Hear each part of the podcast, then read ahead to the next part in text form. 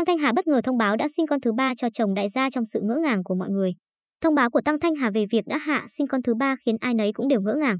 Chiều ngày 13 tháng 12, Tăng Thanh Hà bất ngờ thông báo đã hạ sinh nhóc tỷ thứ ba. Trước đó, nữ diễn viên không hề hé lộ bất kỳ điều gì về chuyện bầu bí, khiến dân tình không khỏi bất ngờ.